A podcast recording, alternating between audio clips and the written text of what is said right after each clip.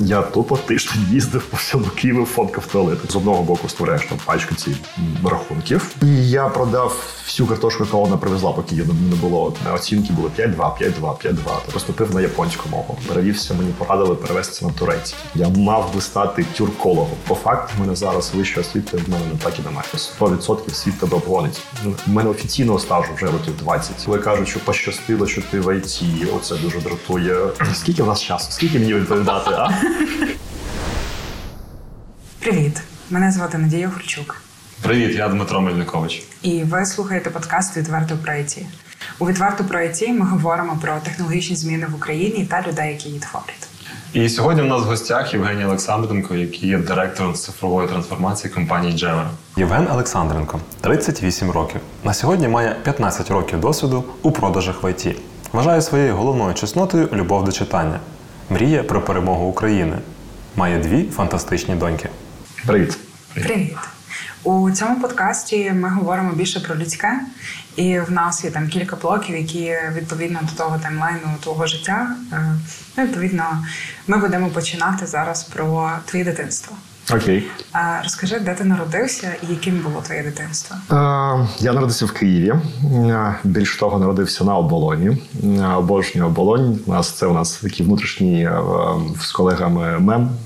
Всі всі стібуться, що я не в Києві живу, живу саме на оболоні. Яка погода на оболоні, а не в Києві. Яка там ще яка часовий пояс на оболоні. Е, Право там окремий часовий пояс. Ну, можна так сказати. Вайб, вайб там точно окремий, не схоже на, на інший Київ. А в чому відмінність? Там інший часовий пояс. Ну там Дніпро, набережна, там в парки. Ну, коротше, там на Волині дуже прикольно, дуже комфортно, класно жити. Там більше і природи, і всього такого. А, да, да. Я все життя там прожив а, в різних частинах оболоні, але в общем, завжди повертався на оболонь. А тобі дуже подобається природа? Ти багато часу проводив е, на природі? Ні. Ти- Ні. Так нього не було вибору, він там народився. Так. Куди йому? Ні, ну все одно приємно. Там а, ввечері сісти на балконі з видом на Дніпро зараз влітку це ж це ж фантастика. Відчуття, відчуття, що ти не в Києві. А ти подорожував в дитинстві? Можливо, там в табори? Да, звичайно, як, як всі табори в, е, різні, багато їздив табори в Криму, е, в українському Криму. Багато часу проводив е, в селі. Ось хоч народився в Києві, але село в Київській області було село. Тобто це дитинство там, ну, звичайно, батьки ну, в селі, то мене відправляли подалі до бабусь. Ось а, тому понад більше подорожував по Київській області. Тобі для контексту. В попередньому сезоні ми всіх е, запитували, е, ті, хто мали села, Мгм. чи доїли вони коров. А не пасали, я перепрошую. Да. Чи ти пас? Так. Окей. Давай тоді про це поговоримо більше. Ну просто у нас є гіпотеза, що ті, хто цим займалися, у них дуже гарно все з тайм-менеджментом і з організацією процесів. Ти це пов'язуєш? Цікава ідея, мені треба подумати про це. А можете свою гіпотезу пояснити? Ну, попробуй цю велику некеровану істоту, істоту організувати так, щоб вона не втекла кудись. А самому в той час гратися десь з хлопцями на не знаю, в іншому місці. Слухай, ну цікава, це цікава ідея. Можливо, можливо, зв'язок є. Ну, нехай це залишиться нашою гіпотезою. Ні, так можна в нас в ІТ, в тренінги відправляти, відправляти менеджерів пасти корів. Коров'яче IT.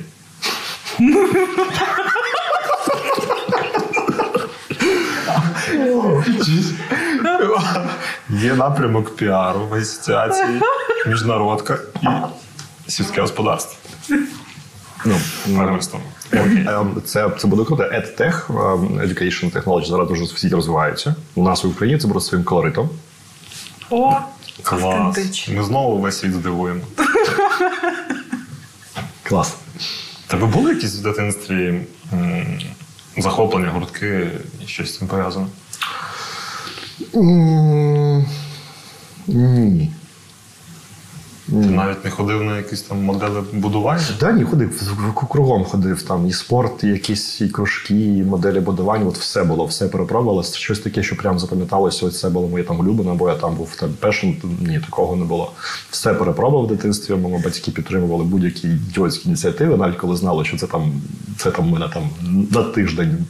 Тепер я буду займатися дзюдо. Через тиждень набридло щось інше, але там купу всього пробувала, щось таке, що прям запало навряд чи. Я десь чув, що до 12 років дитині треба давати можливість спробувати все, а в 12 може визначитись чимось, що найбільше виходить. Сто відсотків підтримую. Своїми доньками планую точно так робити. А ким ти хотів стати в дитинстві? Ти кажеш, пробував дуже багато різних гуртків. Угу. Ну, крім зовсім дитячих мрій, космонавти, да, це теж важко сказати. Насправді це така, ну, таке питання, таке більш таке глибоке. Це все ж недоліки нашої освіти, в моделі освіти. Те, що навіть про дитинство, навіть вже там після там 11-11 класу, все одно я ще не знав, чим я хочу займатися. Мені здається, це така фундаментальна проблема, яка в нас є.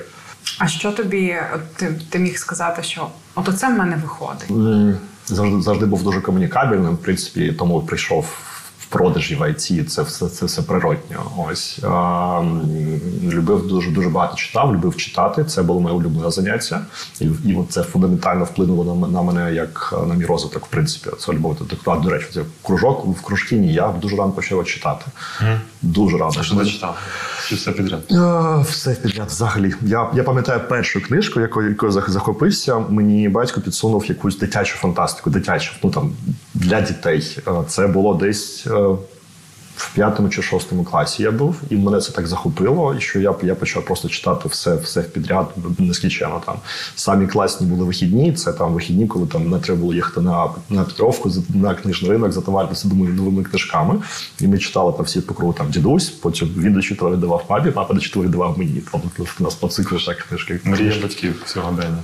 Ну б, е, не знаю, як зараз сучасним дітям це, це привити. Це думаю, буде трошки важче. Забагато контенту.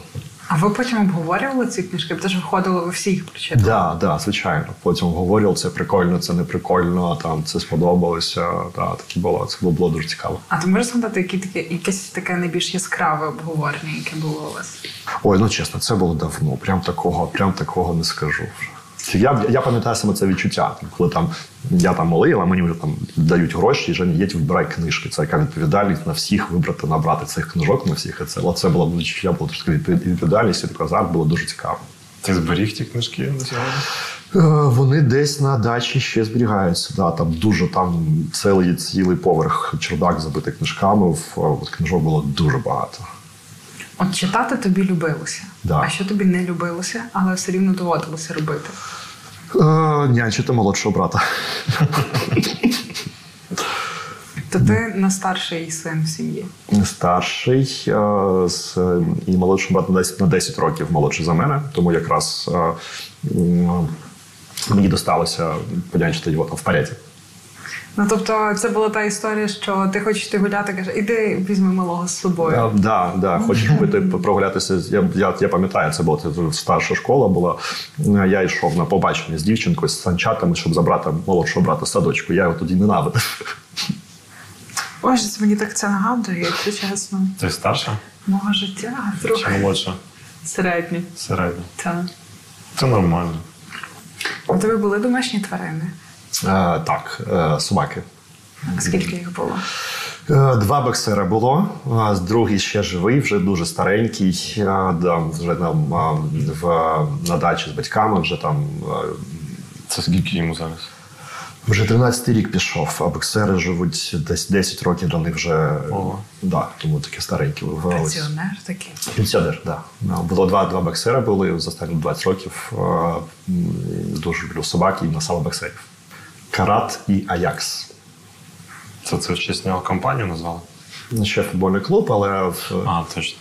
Ось, але Аякс це з древньогреческої міфології. Це там Бог чогось, я не пам'ятаю чого. Чи було в тебе в дитинстві якась така історія, за яку тобі прям або соромно, або ти гордишся? І ти вона тобі засіла в пам'яті, ти не можеш її не забути. Колись маму визвали в школу до директора. Визвали. І вчителька зарубіжної літератури почала скаржитися, що я на її уроках читаю інші книжки, а не та не ті, яка вона сказала. І мама розповідала, що у нас фейспалом сиділа директор, дивилася на вчительку з зарубіжної літератури, типа, що за претензія. Ну, Читає дитина, ну що що не підходить? Сто відсотків. Ну, оскільки багато читав, вже були були якісь смаки в старшій школі. І те, що мені не подобалося із програми, просто не читав. Вона там мова каже, там оцінки були 5-2, 5-2, 5-2. Там щось сподобалось, зайшло, прочитав і працював. Не сподобалось. Так і було. Якщо не сподобалось, я там я просто не не, не ховаючись. Я відкривав свою прочетну книжку. У мене взагалі в мене завжди в портфелі була собою книжка якась прочетна. Завжди. Зручники міг забути, а прочетну книжку ніколи. А ти кажеш, що ти е, дуже любиш продажі? Угу. А ти в дитинстві продавав там щось? Котиків на ринку? Котиків на ринку насправді було так, були кейси. Допомагав торгувати те, що села привозили овочі на житній ринок. Була була історія. Бабуся десь відійшла, я сам залишився. Я був малий, господи, це було років, мені було 9, напевно не більше. І я продав всю картошку, яку вона привезла, поки її не було. Та хоч по якій ціні? За нормальній ціні. Клас. Да, була така, пам'ятаю цю історію, було, було, було весело. Це така була твоя перша робота? Так, да, до речі, да. Я, я я, дивився з цього боку на це, так. Перша робота була. Тобі хоч заплатили якусь комісію? Єстественно. Так. Це був комп'ютер в дитинстві? А, Так.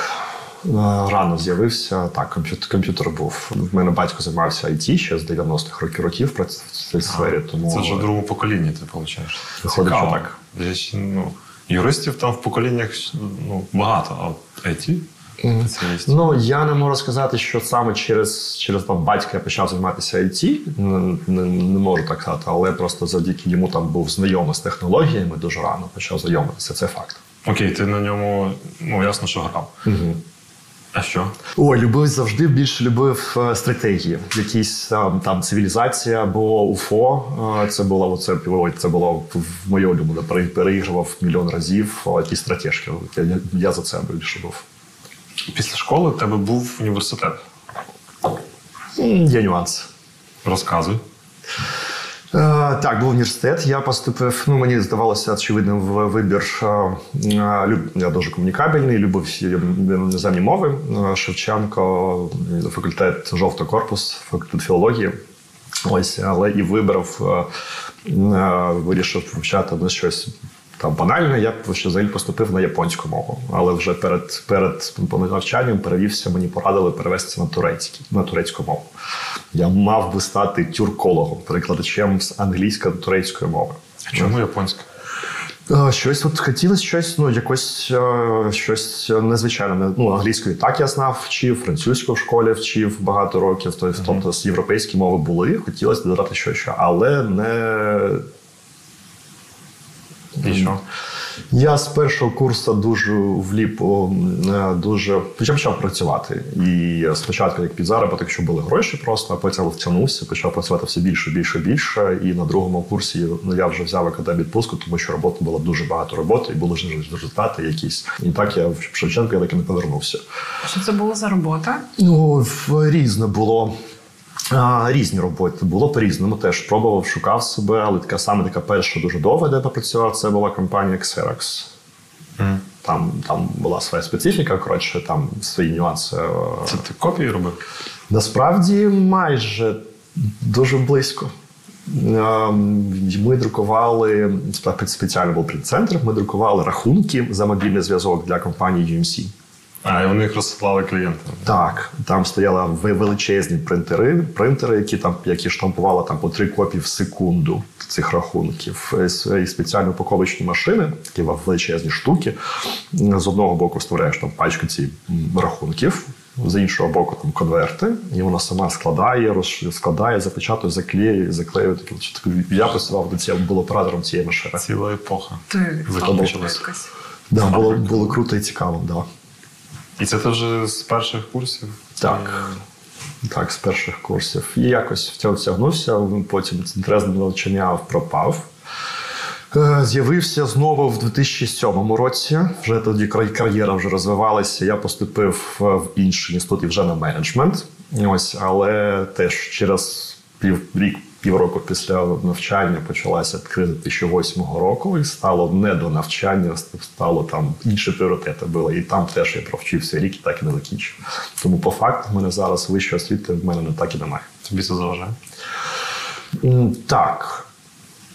Ну, наприклад, ем, я планую там рано чи пізно MBA ступінь отримати. А щоб її отримати, треба мати ну треба мати диплом про вищу освіту. А, хоча ну там є, є, є деталі, в яких так це мені заважає, що немає вищої освіти. А хоча я завжди а, а, я все таки певний, що важлива не, а, не освіта, а освіченість.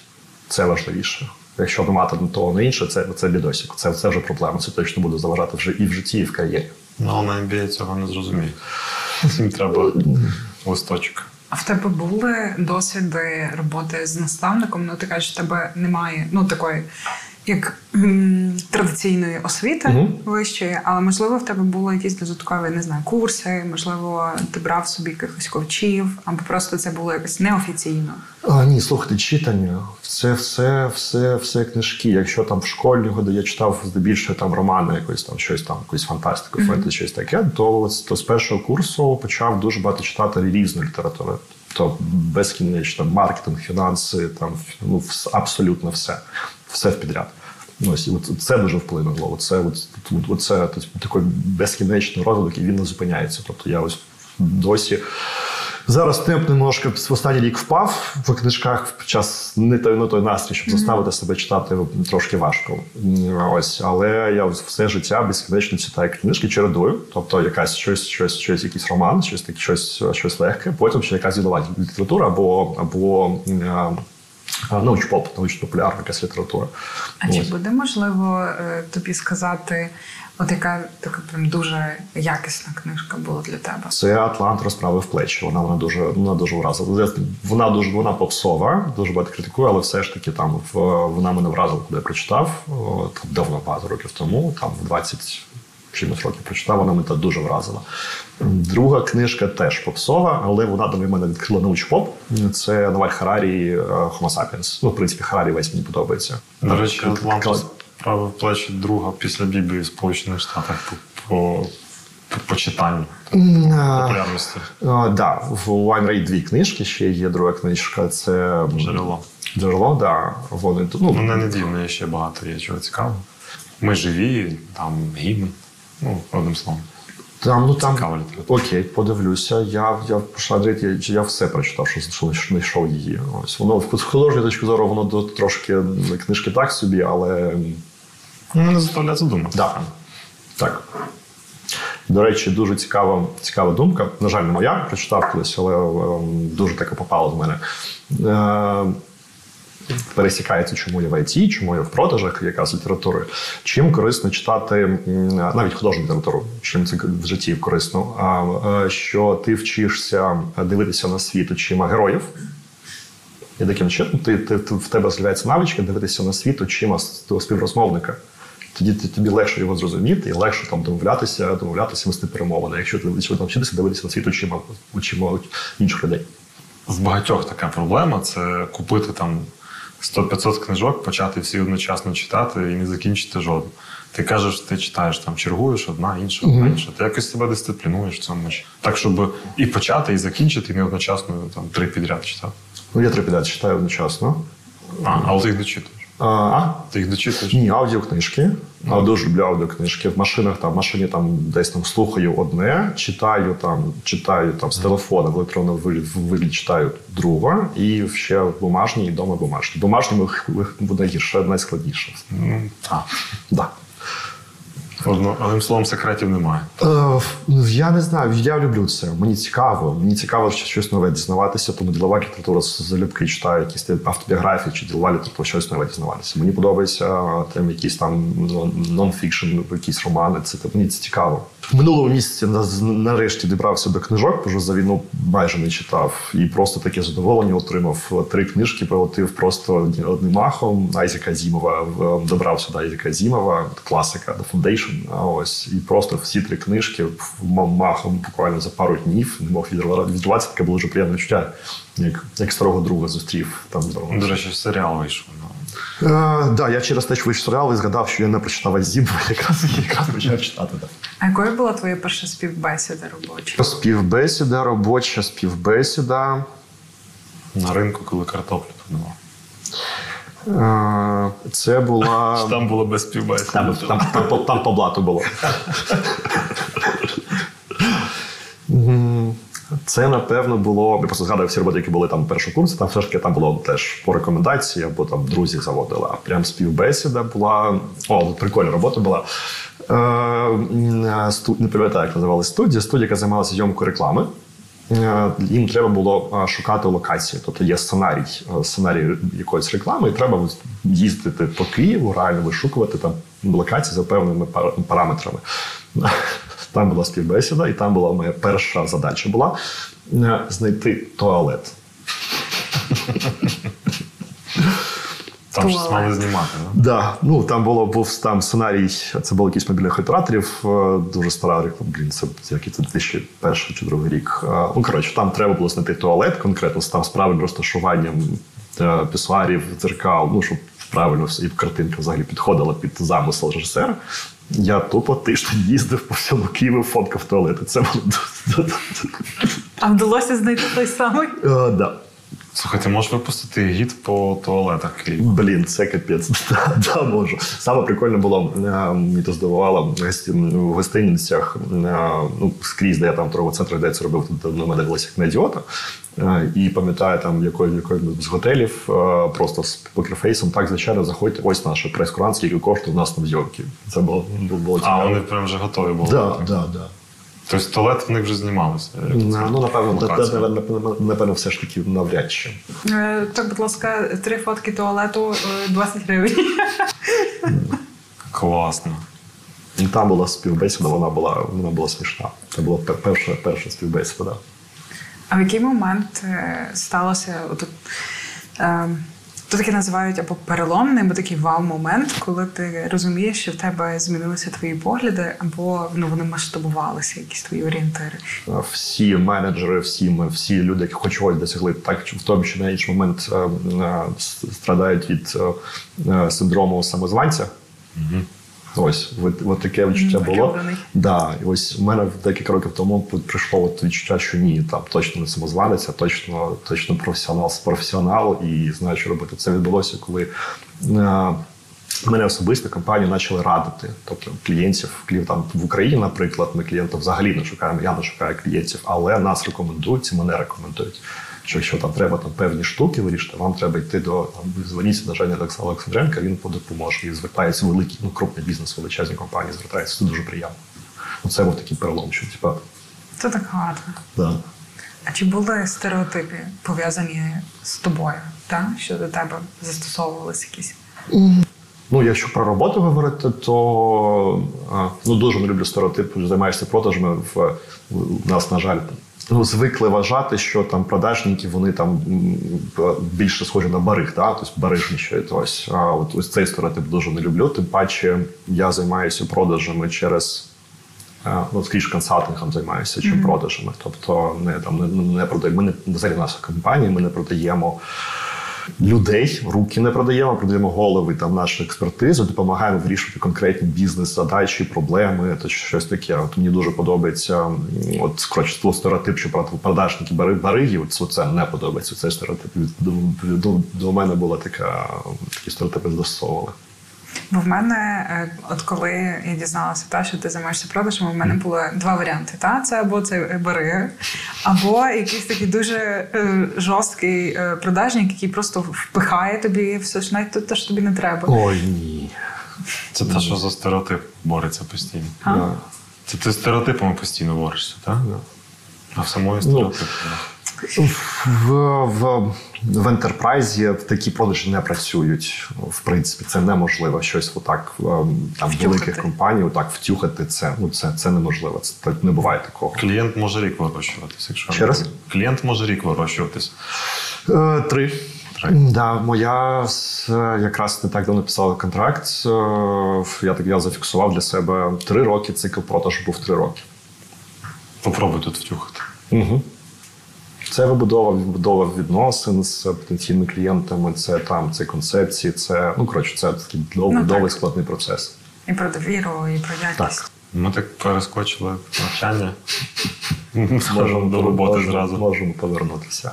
Але то його не було в тебе. По суті. Е, Саме навчання, так. років ти ж не Так. пережив Так. насправді. Ти не шкодуєш, що тебе не було цього? Ой, дуже шкода. Слухайте, ти знаєш, я, я про це я про це зрозумів тільки от не так давно, що блін, я ж взагалі профукав всю студентську двіжуху, двіж, все профукав. все. з балкона злазити. Реально, реально працював. Такі Потім балконах потім розкажу.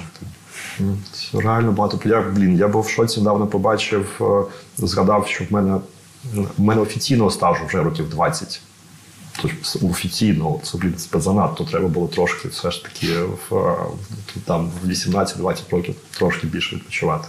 А чи був якийсь такий етап, коли ти боявся за свій професійний розвиток?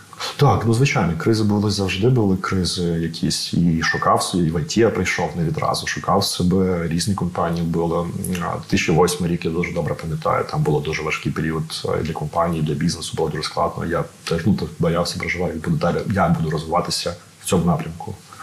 А що саме було найстрашніше?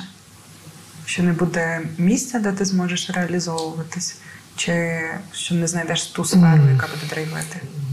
Скоріше страх, що ну це ж це, це, це органічно, що е, не повернеться все як було, да? що буде буде щось, буде щось по-новому. В 2008 році було зрозуміло, що ринки будуть по- по-іншому вже працювати, будуть інші там і Україна і коротше, бізнес буде інший. Це можливо, це було трошки лячно. То не знаєш, а як буде далі? А як воно буде?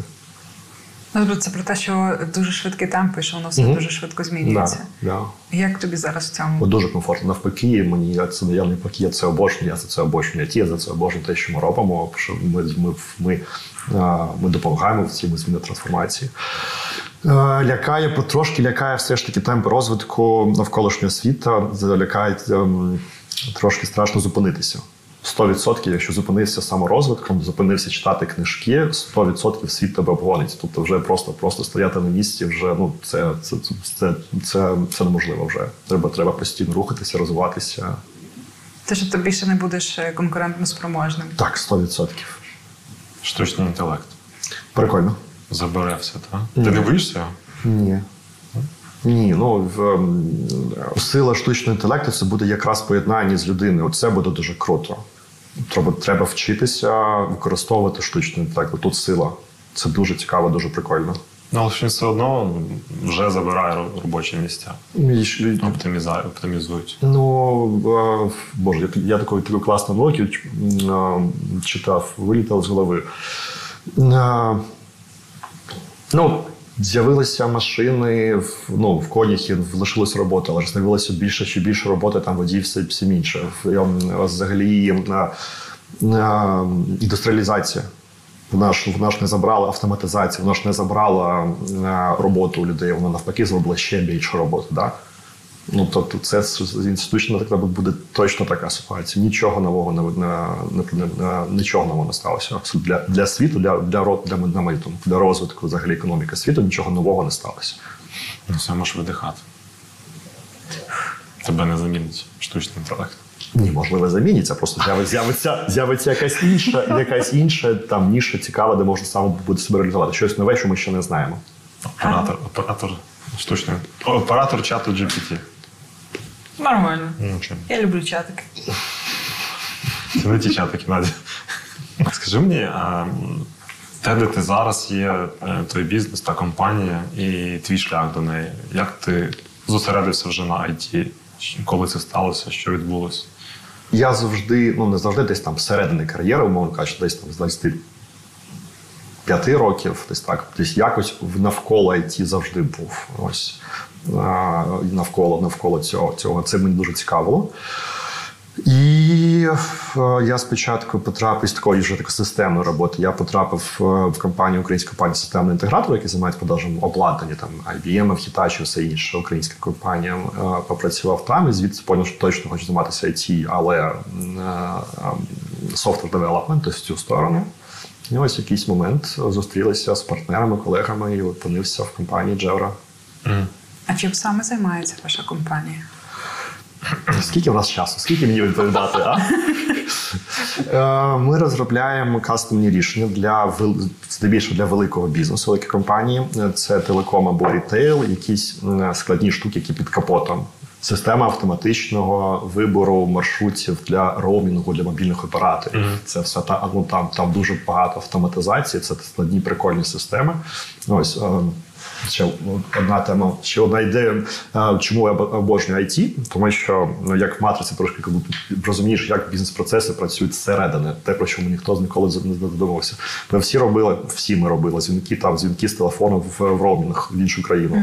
Е, Процес надзвичайно цікавий, що відбувається насправді в ці секунди. Вибирається, хто дзвонить, який в тебе баланс, е, в якому напрямку ти дзвониш по цьому напрямку, які є маршрути, як можна відправити через кого через кого відправити цей, цей виклик, скільки він коштує, скільки тариф, який тариф на цей дзвінок, і скільки яка собі вартість, це в реальному часі розраховується, вибирається. Там, ну я, я трошки утрирую, але тому що це в реальному часі відбуваються такі прикольні складні процеси. Ось щось таке. Це тобі не лампочку поміняти. Чи що ти бабуся твоя просила? З нашої співпраці з компанією «Галнафтогаз» ми для них е, робимо вже давно дуже успішний класний проєкт. Е, Посттермінали, екрани, в які оператори тикають, коли ви заїжджаєте на заправки ОК. Цю систему ми розробляли дуже багато років, дуже складна, але фантастичний класний проєкт, фантастична команда. З боку ОКа працює, класні люди і дуже цікаві технологічні класні рішення. Але ну, там такі от такі складні штуки вони там роками робляться. В середньому, в середньому наші проєкти. Я в середньому не буду казати, ну у нас у нас дуже рідко проєкти менше одного року. Тобто щось, щось, щось велике, довге, цікаве і складне. Те, про що ти говориш, воно звучить як дуже багато роботи, дуже багато людей доєднано. Ну, в нас не дуже багато людей. ем, ну, в плані порівнюючи там з великими компаніями. З ми маємо увазі там в великих аутсорсів. У нас десь команда біля 100 чол- 100 чоловік. Як ви е, взаємодієте? Якою є ваша культура компанії? З одного боку, дуже близькі відносини і співробітники між собою, тому що вдовго разом роблять одну і ту ж саму справу, одні самі проекти. Ось е, тут ще складність є все ж таки підтримувати якісь мотивацію, цікавість людей до ну щоб, щоб були якісь зміни. Ми робимо якісь ротації з людей з одних проєктів на інші приводимо, просто щоб були були якісь зміни. Е, І в цілому культура, що відрізняє компанія відрізняє. Це всі співробітники, ви знаєте, що сказав, що ми не подаємо руки. Тобто, що їх не буде такого, що їх там відправили там до якогось замовника, він щось робить, і ніхто не знає, що він там робить. Тобто тільки такий корпоративний підхід, проектний підхід це така, така головна особливість нашої компанії з точки зору управління персоналом в тому числі. Не аутстав. Е, Чудова бізнес-модель, насправді набагато навіть краще, ніж наша. От вона більш е, прогнозована, лінійна, лінійна, хороша модель а не, не, да, не наш випадок. А скажи, як з точки зору управлінця, як ти дивишся на таке поняття, як мікроменеджмент стосовно команди і стосовно себе, можливо, в тебе був досвід такий. Я особливо не дуже це люблю. Мікроменеджмент. Е, В якщо казати про мою команду, говорити про напрямок продажів, ем, я скоріш виступаю в ролі ментора.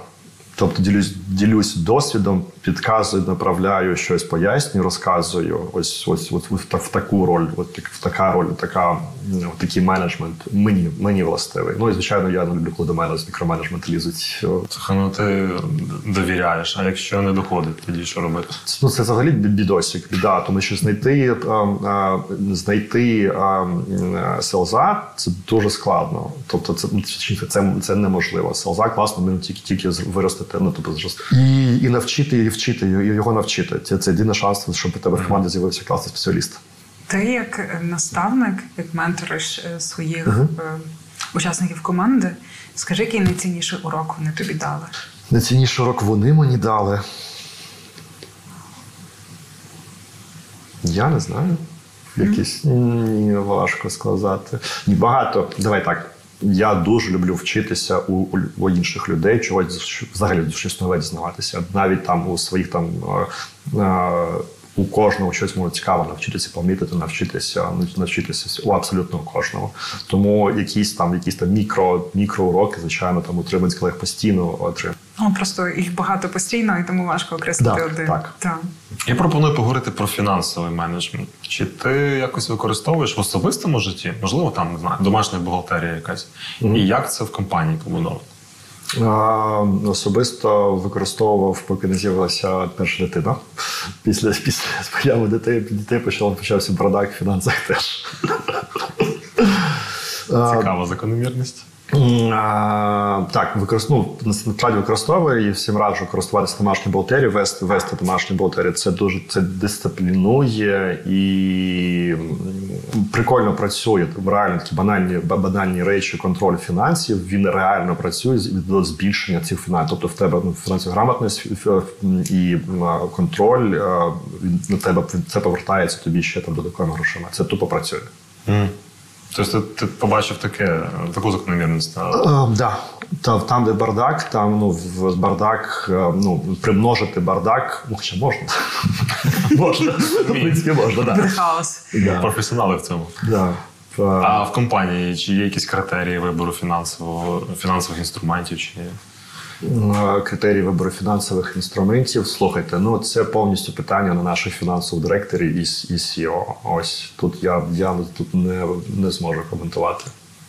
У нас е, дуже прикольна команда менеджерів. Менеджерів всі е, в цій компанії це побачив справді вперше. Так отак явно побачив е, за всю мою кар'єру. Е, коли е, люди відверто щиро визнають, що ти в чомусь кращий за них. Тобто хтось Мені там що стосується продажів зі мною ніхто не буде сперечатися, питають, питаються мій, ну ніхто не сперечається. Це ок, що я там я не знаю там щось про продажах, там C-level, ем, CEO компанії або інші колеги. Це ж нормально визнавати, що я щось не знаю. Насправді така банальна реч, банальна е, реч, але в багатьох компаніях я такого не зустрічав. Навпаки, тобто я директор, я все знаю, визнати, що я там, ну, наприклад, що там мені я так подобається те, що ти говориш, бо воно для мене звучить прозрілість. Е, і в мене є питання від генерального партнера Укрсибанк BNB Paribas Group. Скажи, чи а, тобі зручно було б мати такий інструмент в компанії фінансовий, який міг би допомогти управляти е, активами, рахунками одночасно декількох юридичних осіб, в тому числі і підприємців? Звучить непогано. Так. До слова, в нашого генерального партнера є такий сервіс, як Центр фінансового контролю, який допомагає управляти декількома рахунками декількох юридичних осіб, в тому числі підприємців. А тим, кому цікаво скористатися цим сервісом, посилання є в описі до цього відео. Я ще хотіла е, в тебе запитати про волонтерство. Угу. Бо наскільки мені відомо, ви зараз активно займаєтеся волонтерством. Можеш трішки більше про це розказати? Ну, ну, Ми займалися волонтерством менш активно ще з 2014 року. Ось в цьому році, спочатку повноштабної війни, ми дуже багато допомагали Чернігову. У нас там надало офісі в Києві в Чернігові, в Чернігові там більше людей. Як ви знаєте, там в Чернігові було дуже спокійно. Спокійно, да. На початку на початку війни дуже багато допомагали Черніговому, Чернігівському регіону. Ось приділяємо цього багато часу цьому цьому задачам. А як ви продовжили свою діяльність е, з початком повномасштабного і адаптовувалися в нові контексти? Стрес. Звичайно, ну, звичайно, було дуже складно. В першу чергу, в принципі, на першому місці була все ж таки на робота, була були люди. Ось активно допомагали і виїхати, переїхати, розмістити. Тобто, в першу чергу, звичайно, було це була безпека. Бізнес був це на другому питанні. Хоча можу сказати, що там і багато колег себе дуже класно проявили. Тобто, якісь команди, які були в безпеці, там овертаймили, щоб підтримати інших інші команди, які там ще там десь переїжджають, десь їздять. Тому це була така дуже класна командна робота. І дуже приємно вразили. Ну, чому вразили? Це було очікувано, але просто підтвердження було дуже приємно отримати. Е, партнери і клієнти всі підтримали, і е, коли там ми там не деліверили стільки там не виконували свої зобов'язання, вони все одно виконували свої. Це була прям така підтримка. Це було дуже дуже круто, дуже крутий момент. Е, це ну, крутий момент з цієї точки боку. А з чим ти це пов'язуєш? Чому так сталося? Це знову ж таки специфіка все ж таки нашого бізнесу, нашої компанії, оскільки в нас всі великі проекти довгі, ми будуємо з клієнтом все ж таки вже такі більш тісні стосунки. Ось і тут там з клієнтами роки роками працюємо. Там один клієнт з штатів. Ми вже там, я не знаю, 10 років вже проект йде. Тобто, це звичайно з ними хочемо дуже класні відносини. Плюс е, наша і там і особиста, і корпоративна політика на абсолютно прозорість, е, від, від відкритість, прозорість це теж це теж впливає. Ну, Це про довіру, напевно. Так. А скажи мені таке питання стосовно довіри, власне. Твій персональний бренд. Чи ти його використовуєш в діяльності, і чи допомагає він тобі, чи можливо заважає? Ну, точно допомагає, звичайно. Але я цінність цього я зрозумів не так давно. Знову ж таки, як, як я розповідав раніше, це був перш до, до певного моменту було це відчуття е, е, синдром самозванця. Ось е, коли це, оце пройшло, коли відчув, що справді можу. е, на дуже високому професійному рівні там радити, що робити там великі компанії. Ось так, це почало почав турбуватися і особисто брати все. Але е, я цим займаюся більше в контексті репутації. Тобто дуже важливо кристально чиста репутація, абсолютно чисто. Це, це дуже важливо. Я з цього боку більше цим займаюся. Як? Що ти робиш з ним, з брендом своїм, з репутацією? Ти десь комунікуєш? Ні, це, це, це вже це, це по факту на мене працює. Я не планував цього. Просто завжди, завжди вів всі справи абсолютно прозоро, прозоро вів справи комунікації до багато років, багато років. І це зараз почав давати такий ефект. То просто тут, тут зараз я зіждусь, наскільки це була класна, от, класна стратегія. Тобто якихось там спеціально там, не знаю, просувань чи чогось немає. А, в, ні, немає. Просто Не- не- не, треба, що да, я, я, я вважаю, що це ну, це не завжди потрібно, скажімо так. Там, наприклад, якщо казати все-таки про Україну, ринок там рітейлу в Україні він, він не так- такий великий. Всі там всі одного, в принципі, знають там і ну, умовно кажучи, працюючи на цьому ринку, там і тебе вже знають, там не треба якесь просування окремо. Ти працюєш багато. Нам, нам ем, сказали, та, що ти прям дуже багато працюєш, що в тебе є багато понаднормових. А, а як е, ти відпочиваєш з родиною? Як ви надолужуєте час? Ну зараз, на жаль, родина не в Україні живе. Е, Ось тому зараз трошки, трошки формат інший. Як відпочиваю? Ну, сісти ввечері, сісти на балконі, подивитися на з 21 поверху на Дніпро, на мою улюблену оболоні. Це прям це фантастика. З чого почали, тим і закінчив. Так гарно. Мгм. А про мотивацію я ще хотіла в тебе запитати. Е, З твоїх слів мені суб'єктивно склалося враження, що в тебе йде з внутрішнього до зовнішнього, так? Що ти, тебе внутрішньо дуже багато драйвить. Але хочу все ж звіритися, чи це так, чи я собі просто це не фантазувала. Що тебе мотивує, і як ти віднаходиш сили продовжувати працювати, коли є цей навколо дуже багато контекстів невизначених і багато стресу. Дві штуки. По-перше, дуже мотивує, я вважаю, що дуже пощастило займатися тим, що я займаюся, тому що я постійно спілкуюся з дуже цікавими людьми. Прям фантастично цікавими. Це там і клієнти, і партнери, і колеги. В, з, і, ну, правильно, це фантастично цікаві, цікаві люди. Це дуже дра- драйвить. А по-друге, все ж таки мотивує, Ну, в мене гарно спрацювало. Я це назвав таке підвищення ставок. Тобто е, кожен наступний проєкт більш складний, ніж був попередній. Тому в тебе завжди такий завжди стоїть челендж, челендж, що ага, а це, а це вийде, а, а якщо тепер, а тепер ось так. Тобто, і ну я особисто в принципі в компанії ми мало робимо ну от чогось повтор- одного і того ж самого, тобто там якихось шаблонних якихось рішень. І я в своїй роботі теж типу, шаблонів в мене немає. Кожен, кожна наступна якась там угода, якась продаж, це якесь унікальне, щось унікальне. Новий рівень, як ви в грі проходите, новий рівень. І вище, і А, вище, да, і вище. да, так і є, так і є. Да. Це, це, це мотивує. Тобто нема. Ну, це давай так. Це можливо, це, це не демотивує те, що робиш одне те ж саме. Ось так. Постійно щось нове. А що тебе дратує в бізнесі?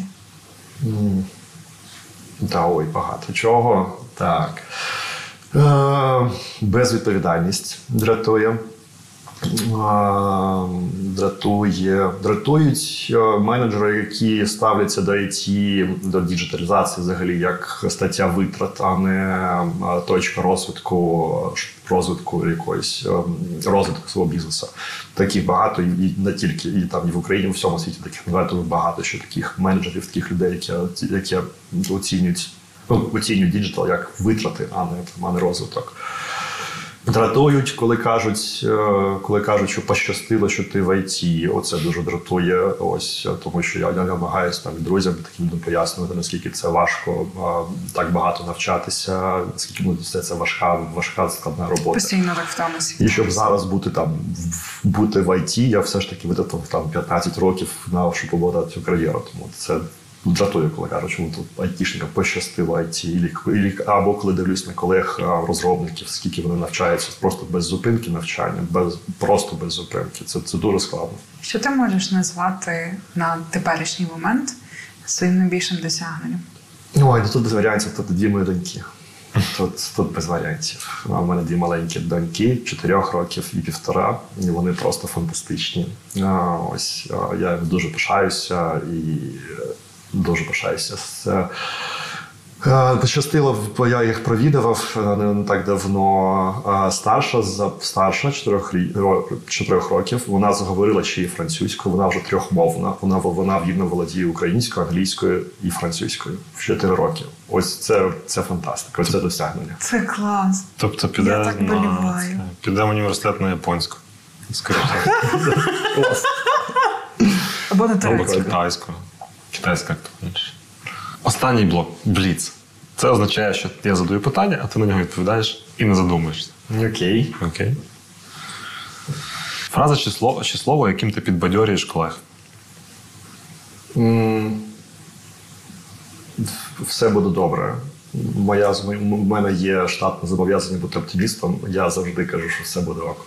Окей. А якщо вони не справляються, як ти їх свариш тоді? Сказали, я не буду це казати в ефірі. Нецензурно. Ти їх б'єш? Нецензурно. Я емоційний чоловік і нецензурна лексика, на жаль, використовую іноді. А це ж круто. Добре. Що це напевно пов'язано з цим питанням?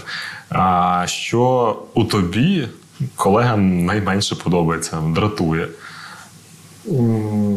Я я перебиваю і не даю часто не даю закінчити думку колег. Окей. Твоє guilty pleasure? Guilty pleasure? Ну, слухай, це все ж моє, моє фанатизм до оболоні, і ось це і алкоголь на на оболоні, на балкончик алкоголь. Довше поспати чи піти потренуватися? Те, і те, і те. Як це можливо? А, ти просто пізно приходиш на роботу. У мене нормальний робочий робочий графік. Я пізно Ясно. приходжу, пізно пізно йду, але дуже прикольно якась баланс. І спорт, і щось е, типу посидіти на балконі. Окей. Ага, балкон. Добре. Приготувати самому, замовити на доставці, чи поїсти в закладі, чи на балконі? О, В закладі. Готувати взагалі ні. Це пуста трата часу не люблю, не люблю коли вдома їсть. Вдома готують, в принципі. Ні, готувати не моє. Е, костюм чи худі і спортивний? Вже худі. Не так давно ще костюм. Хм. Е, весь день зустрічі чи листування, переписки? Зустрічі. Комунікація обожнюю. Жива комунікація. Бачити, говорити чи чути? Бачити, говорити чи чути, говорити. Вечірка, сімейний вечір чи вечір з собою на самоті? Знову ж таки, все по черзі, блін. Іноді іноді краща вечірка, іноді фантастична сім'я, а іноді прикольно побути самому. На балконі. На балконі, так. Ну і улюблений чітміл. Чітміл? Ну, це знаєш, ти там тиждень їсиш тільки е, зелені, там якісь паростки, а в п'ятницю бургери з'їси. А, ну так, це Макдошка. Дабл чізбургер, це воно. Дякую. Це був подкаст відверто про IT. Подкаст створено Асоціацією IT Ukraine спільно з Urban Space Radio. А генеральним партнером проекту відверто про IT є Укрсибанк BNB Paribas Group. Підписуйтесь на наш канал, дивіться, слухайте, включайте дзвіночки і все, що там можливо.